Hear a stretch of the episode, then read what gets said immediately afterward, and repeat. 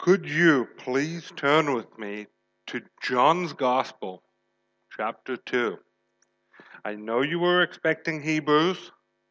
A few things happened, and uh, we are in John's Gospel this morning. I was uh, studying this and um, for the assessment uh, last week, and I really wanted to preach it. Um, again. And given the timing of where we are in the year, I wanted to preach it. I wanted to look at it in more depth. Uh, so, because I cannot help myself, uh, I have um, a full length sermon on John chapter 2. Jesus cleanses the temple.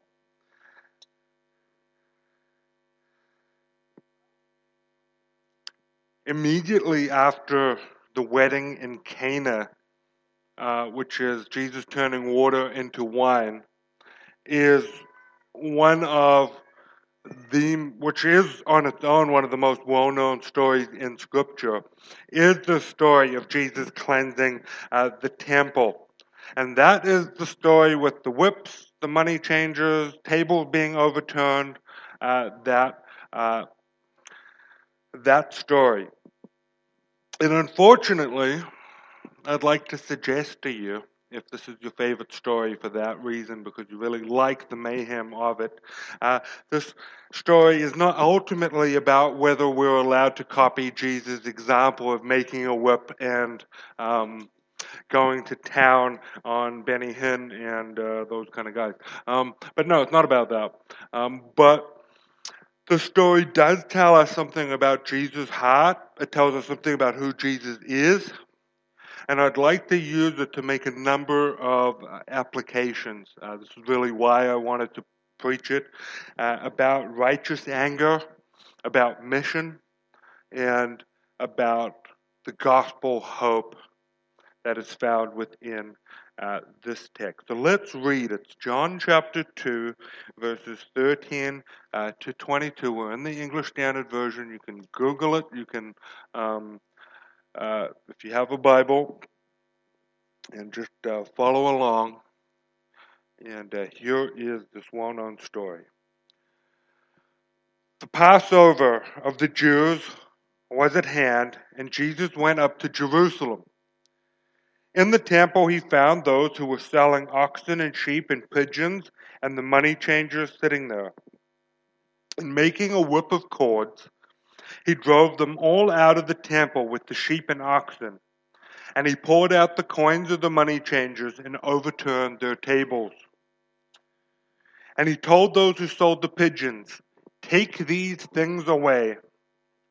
Do not make my father's house a house of trade. His disciples remembered that it was written, Zeal for your house will consume me. So the Jews said to him, What sign do you show us for doing these things? Jesus answered them, Destroy this temple, and in three days I will raise it up.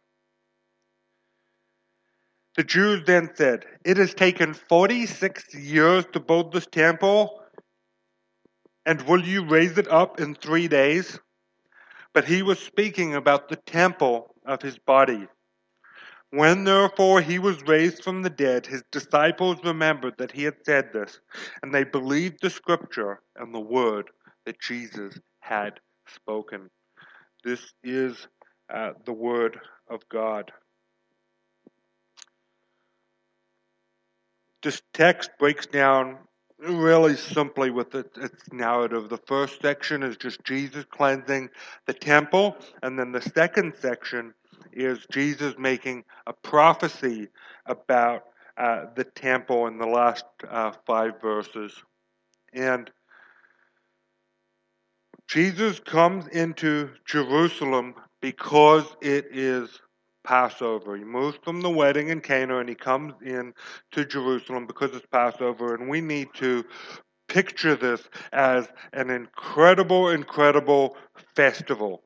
Imagine the Rugby World Cup uh, in happening in New Zealand happening locally and lots of people coming in and then magnify that by a lot more and add a religious dimension to it.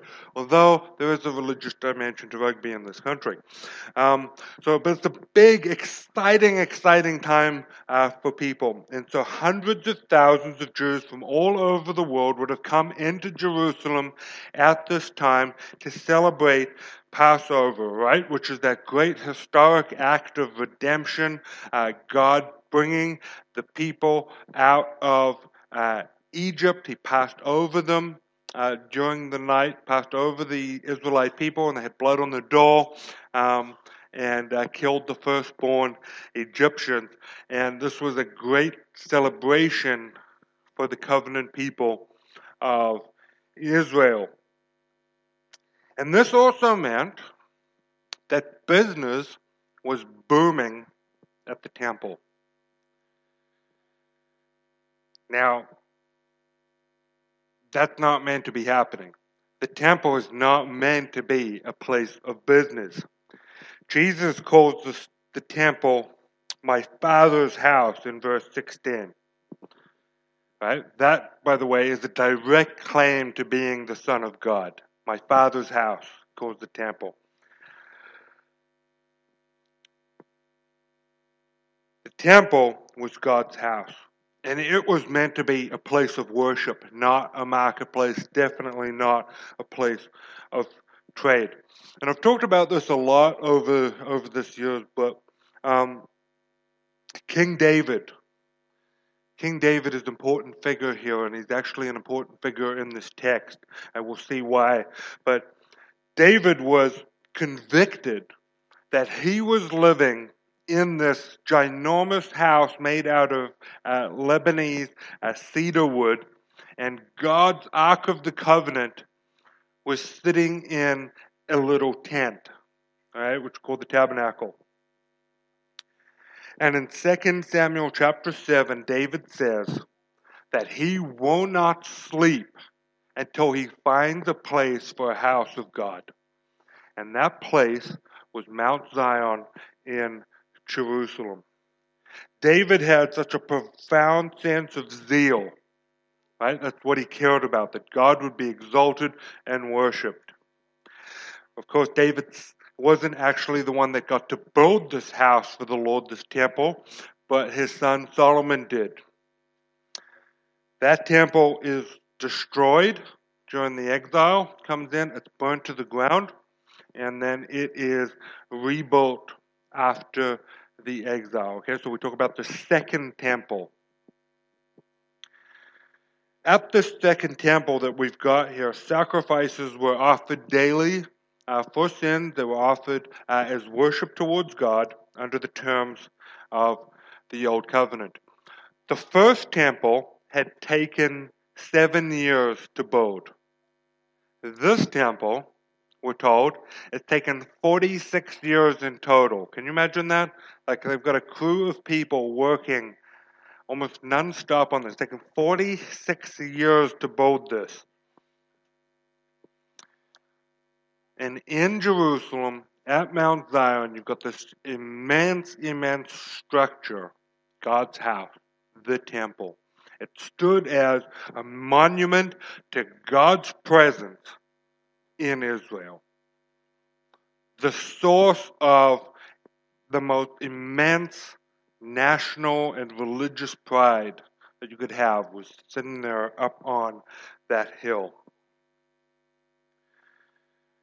And King Herod the Great had made renovations to this temple. Right? It was a few hundred years old at this point. And Herod the Great came in, made some reservations, renovations, and additions, and he added on something which was called the Court of the Gentiles. Right? You might have heard of that. The Court of the Gentiles. And that is where this takes place, in the outer big court of the Gentiles. There's a big porch. There's a place we can uh, look out uh, and, and, and look over uh, this this courtyard, and there's a place uh, there for for priests to come and, and talk and share and give instructions to uh, to non Jews. That's the location of the cleansing of the temple with this homemade whip. And before some atheist, or if you run into some some silly thing on social media talking about the Bible contradicting itself, it is true that this occasion here in John chapter 2 happened at the first Passover in Jesus' earthly ministry of three years. The cleansing of the temple is mentioned again close to when Jesus was to die. Okay, that's in uh, Matthew 21, uh, Mark chapter 11, Luke 19.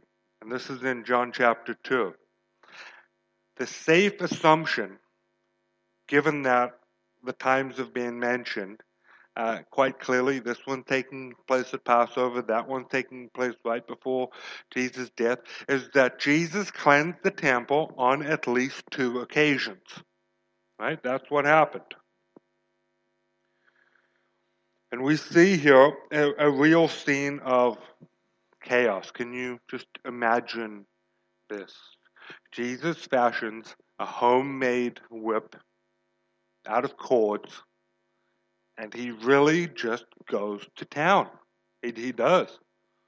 Um, is anyone? This is your favorite story? Anyone? Right? Anyone feel a certain affinity for this for this story? Yes, couple people. That's good. They're all guys. Unsurprising. Um, so you got these animals, you got these money changers, you got overturned tables. Jesus is actually not just sitting meekly and mildly, he is getting very, very uh, upset and he turns this place over on himself, on his own. And quite simply, what had made him upset was that the court of the Gentiles had been was being used as a place to sell sacrificial animals. All these animals that are mentioned in this text sheep, oxen, pigeons were animals that were offered as sacrifices at the temple. And then it says that there are money changers. And the way this works is most likely you had Jews going to the temple to buy an animal to sacrifice, but they've only got Roman currency.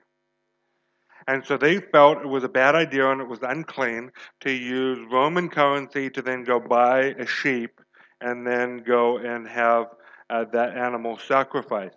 So what they would do is they take the money, they go to a money changer, they get some swap that Roman currency for some temple currency.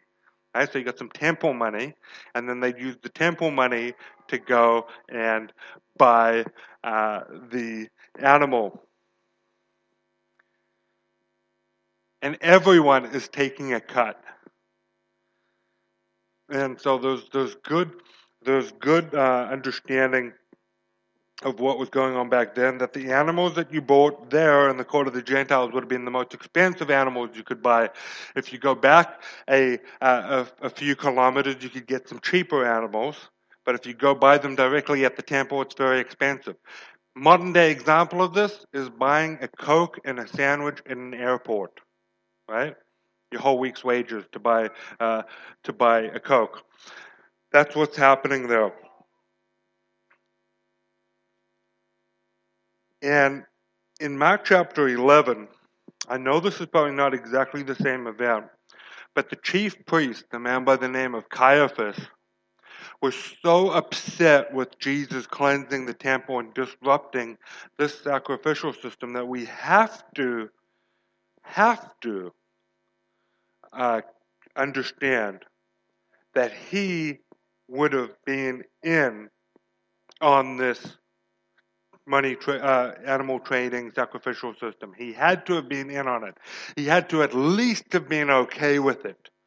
He had that much authority. If there was trading happening in the court of the Gentiles, it was because the chief priest had given the thumbs up for that to happen and he had chosen to allow it.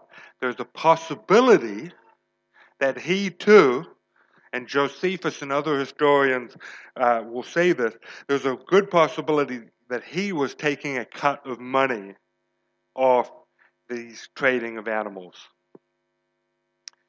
the chief priest, a Levite who was supposed to be provided for by God's people, was making himself rich off a trading business opportunity.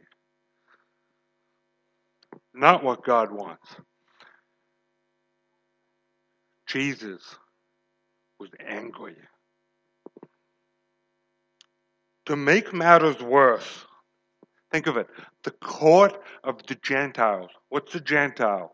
A non Jew. Every single person here, I would imagine, is a Gentile. The court of the Gentiles existed to allow non Jews who'd become God-fearers or who were interested in finding out about the God of the Bible, Yahweh, to come, to pray, to ask questions, to receive instructions. If you were looking to become a God-fearer, someone, a Gentile who converted to becoming a worshiper of Yahweh, this is one of the key places you would go. This would be a safe place to go and ask questions. And instead, you have a marketplace. You have a marketplace.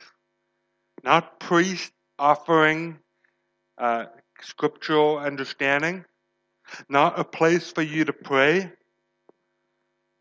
but a pigeon for sale at a marked up price. And it makes sense that Passover would be the occasion whereby Gentiles were very likely to come into the court of the Gentiles and uh, seek instruction. Right? Jews had gone out all over uh, the world. Passover was one of the key times in the year that they would return to Jerusalem and return to the temple. They would be bringing Gentile friends with. Right? If your neighbor is a uh, is a Gentile, and you've been reaching out to him, and you've been trying to tell him to leave his paganism behind and worship the true God, you'd say, "Hey, come with my family. We'll we'll look after you, and let's go to up to the temple." A man such as Cornelius in Acts chapter 10, he was a God fearing Gentile. So that's the kind of guy that would come in. Now, Jesus truly had a heart for the Gentiles. Jesus was a Jew of the tribe of Judah, but he had a heart for Gentiles. In Mark 11, 17, Jesus quotes Isaiah 56, verse 7, and he says this Is it not written, My house shall be called a house of prayer for all the nations? We must understand that God, yes, He used national Israel for a very specific, wonderful purpose. But the blessing of Abraham was always meant to go through the Jews to the whole world. So that the descendants of Abraham would be as numerous as the stars in the sky. This was the Jewish people, specifically the high priest, keeping Gentiles from coming to know God. This was against God's purposes. And so you have here the chief priest not doing his job by allowing a place of worship to be turned into a, a house of trade, and Gentiles just kept out of worship entirely, kept away from knowledge, kept away from instruction. It is not good.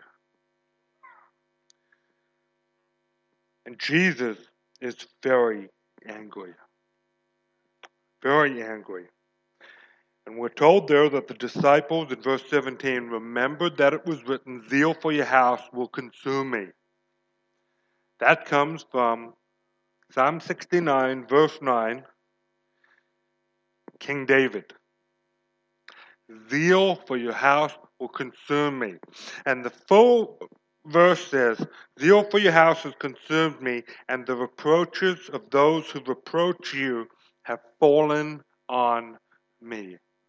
Meaning, David was so zealous that God would be worshiped purely and rightly at the temple that he was faced with approach. Simply, people that hated God and weren't interested in doing what God said hated David because he was so passionate about God's name. And he was so passionate about having that temple sacrificial system functioning rightly. So that wicked men hated David on God's behalf. In a greater way, this is true of Jesus, the one greater than David. One commentator summarizes Why then does he drive the buyers and sellers out of the temple? It is that he may bring back to its original purity the worship of God that had been corrupted by the wickedness of man. Okay? And Jesus then makes a prophecy about the temple. He stresses his claim as the Son of God in cleansing his Father's house, and then he promises a sign, a future sign. He would destroy this temple and raise it up in three days. And I am so thankful because of, that John explains exactly what this means in the text, doesn't he? Like, because it's kind of hard to explain to someone that Jesus is the true temple and the temple is his body raised up in, in three days. It's a hard thing to explain that you're replacing a 46 year, a building that took 46 years to build, you're replacing it with a man raised from the dead? Yes. John tells us. John tells us. Verse 21 He was speaking about the temple of his body. He interprets it for us. God bless John. Thank you. Um, and you know that three years later, approximately three years after this event in John chapter 2, the second half of Psalm 69 comes true. That Jesus was so zealous for God's house that the reproaches of those who hated him fell down upon Jesus.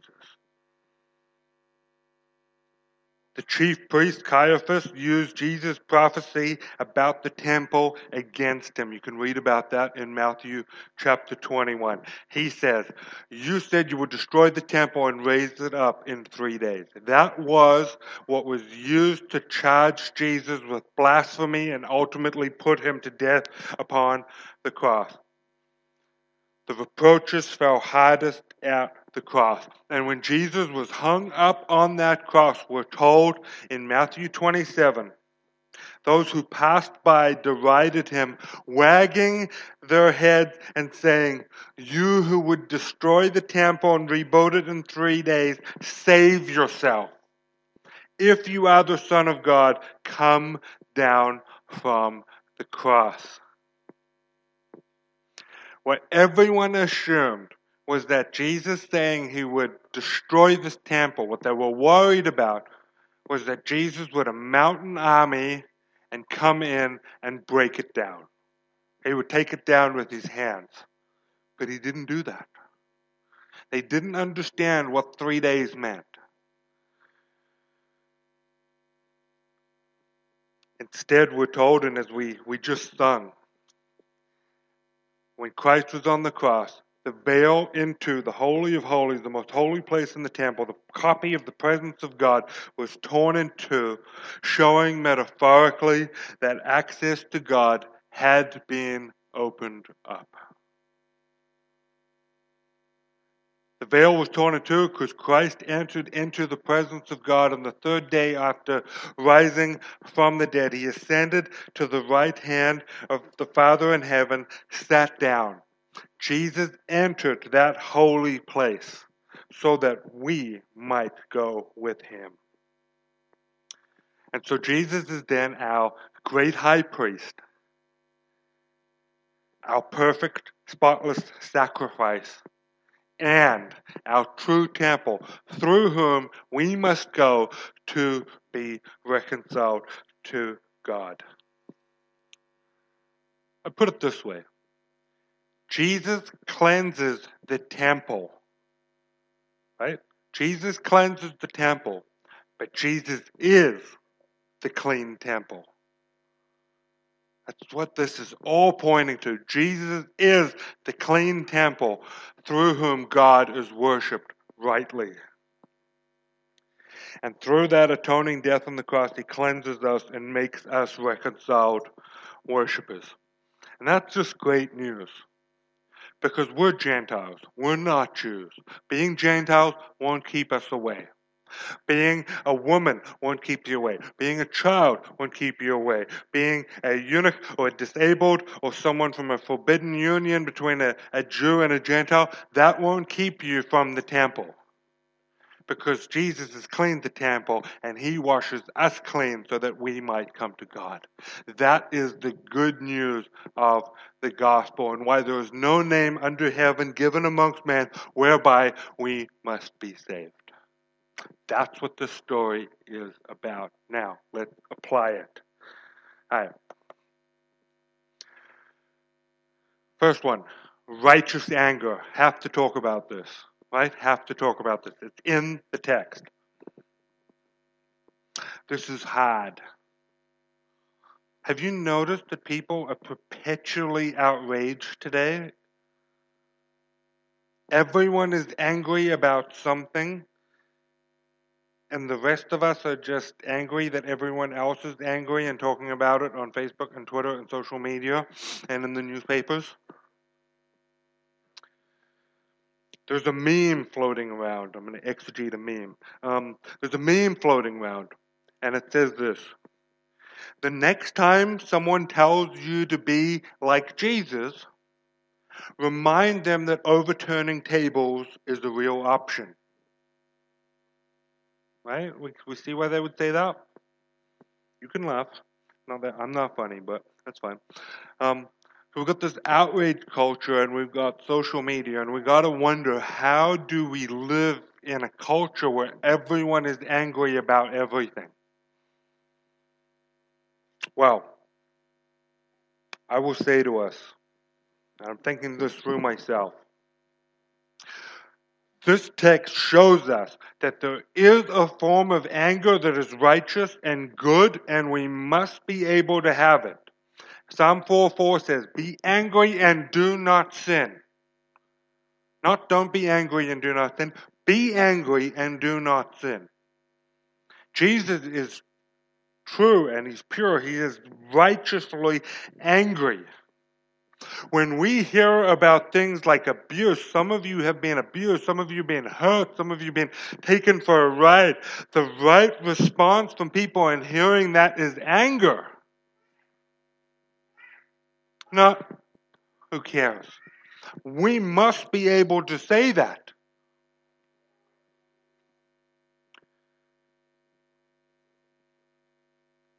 However, understand that Jesus' anger is tied to God's law being violated and people being kept from Him. There's a rightness to these, this anger. There's a real, real rightness to it. There's a godliness to this anger. It lines up so clearly with God's word being violated. So we must see that. Some people use social media, especially, to trip up, to set traps, to destroy, to just simply pick a fight. Don't be that person. It's not the same. And I'm, I'm, I'm very grateful that no one here seems to do it, but there are discernment blogs and ministries and people that use Twitter and other social media, and all they're doing is just criticizing, criticizing, looking for holes, and then just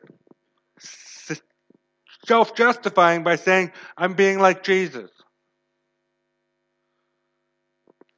To that we should say, rebuke, criticism, correction is godly. It's godly when it lines up with God's word. But a critical spirit is not. And if we miss the fact that Jesus cleansed the temple, as far as we know, only twice in 33 years of life and three years of earthly ministry, we must understand that it was a small part of what he did. He had the ability to do it, and he did do it. But what about, and you must ask yourself, What about weeping? He was far more likely weeping over Jerusalem than cleansing that temple. What about spending time with people, being hospitable, washing feet, preaching, loving, serving? He did all those things. We must not compartmentalize. And at the same time, realize have you worked this out? You're not Jesus. You're not Jesus. There is a very real sense, and this is a cosmic event. This is a divine judgment. This is God cleansing his own temple for the sake of the inbreaking of the kingdom of God and the true temple being set up in Christ and his body. This is not a normal occasion. This is not exactly the same as Jesus. This is not exactly uh, the same as us getting upset on Facebook. Just not. Be angry and do not sin. And I want to uh, mention as well Ephesians chapter 4. There's a great verse uh, there it says in verse 29, Ephesians 4:29, "Let no corrupting talk come out of your mouth, but only such as good for building up as fits the occasion that it may give grace to those who hear." That does not mean you only have to say nice things. Otherwise, Jesus would have been sinning against the Pharisees when he called them a brood of vipers and whitewashed tombs. Was Jesus giving grace to them? Yes, he was. He was pulling them away from their error but we must seek to build up. So, righteous anger, it is a thing. Use it cautiously and carefully and biblically. Secondly, mission. This whole metaphor of the temple, it doesn't stop with Jesus. It is also given to his people. Right? It says in 1 Timothy 3.15 that you may know how to act in the household of God, which is the church of the living God, a pillar and buttress of the truth. The household of God. It's using temple language. First Peter chapter 2 says this You've come to him, a living stone rejected by man, but in the sight of God chosen and precious. You yourselves, like living stones, are being built up as a spiritual house. That's a temple to be a holy priesthood, to offer spiritual sacrifices acceptable to God through Jesus Christ. If we apply this to mission, we need to understand the role of the church. The king builds the temple, comprising not just Jews, but Gentiles, a temple of living stones, people. And so the role of the church, the mission of the church, is to help the true king build the household of God with living stones that it might be a true temple who worships God. With Christ as the chief cornerstone, and worship will be done through this temple eternally. Jesus is the true temple. He also makes us into a temple. Thirdly, and I feel like I need some more thought on this, and I think everyone, I just, here's an application to you. Think about this deeply. Be careful of creating stumbling blocks to Jesus and the gospel. Because that's what trade in the court of the Gentiles was a stumbling block to coming to know God in James chapter 2, there's some biblical examples of stumbling blocks. It talks about showing partiality and only welcoming the rich and important and leaving the poor and unimportant sin, saying, I have no time for you. That's the way of creating a stumbling block and not viewing all people as image bearers. In 1 Corinthians 11, there was a stumbling block uh, created when uh, the um, Corinthian church, some people would eat all the bread and drink all the wine so that the Lord's Supper could not take place, and some people would get be getting drunk on the communion wine, and therefore other people couldn't have the Lord's Supper in the context of a fellowship meal. That is a stumbling block. It's saying you do not matter. In 1 Corinthians uh, 14, there speaks of worship being done decently and, and in order so that people might be able to understand. If gathered worship services are chaotic, they're being done uh, in a language that people cannot understand, and that there's no flow to it at all, if there's just mayhem, that's a stumbling block to the gospel. Major hypocrisy. Oh, this is such a big one. Major hypocrisy is an enormous stumbling block to the gospel. Parents, I'll say this like for parents, like so many, how many children, how many children have been turned off the faith and want nothing to do with it because they see their parents as being arrogant and prideful and saying one thing in church on a Sunday and living a complete different way during the rest of the week and never apologizing for it and never asking forgiveness. I feel that deeply, and therefore, my wife and I, we have to remind ourselves apologize to our children when we sin against them. There's so many ways that this can happen mistreatment of single people, poor handling of scandals. Oh my goodness. Churches just acting like scandals do not matter.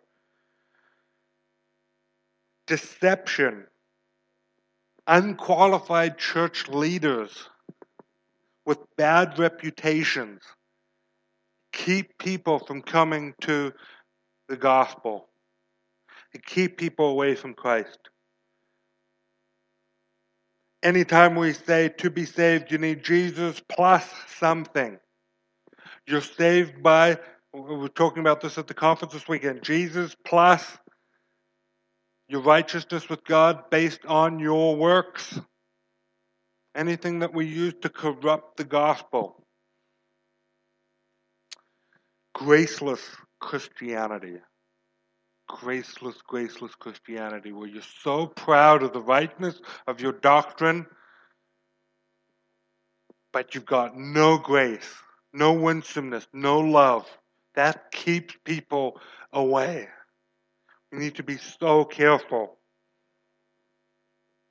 I remember, I don't want to talk too long here, but I remember a, a, a story of, of a pastor um, he was sitting on a plane and he was talking to the person next to him, and the person said, Oh, so you're the pastor of that church, an American one, that church in California. And the pastor said, Yes. And then the guy volunteered. He said, You've got a lawyer in your church that is one of the most underhanded, dirty, corrupt lawyers in the entire state, and he's part of your church. I would never go uh, to uh, that church. They looked into it. Pastor got up and he said, told the story, and said, You are making the gospel impossible by your life hard words, but apparently in this case it was justified. We need to be careful of stopping people from coming to God. And lastly, I want to finish on a positive thing, and that is hope. Israel's temple in Jerusalem, the worship there had become corrupt. But if our true temple is Jesus Christ and he is ascended to the right hand of the Father, he is sat down and he is sat down as a king. If our King sits on the throne, if our true temple is in heaven, it cannot be corrupted or lost like Israel's in the earthly Jerusalem. And that should give us perfect hope that we can always come to God.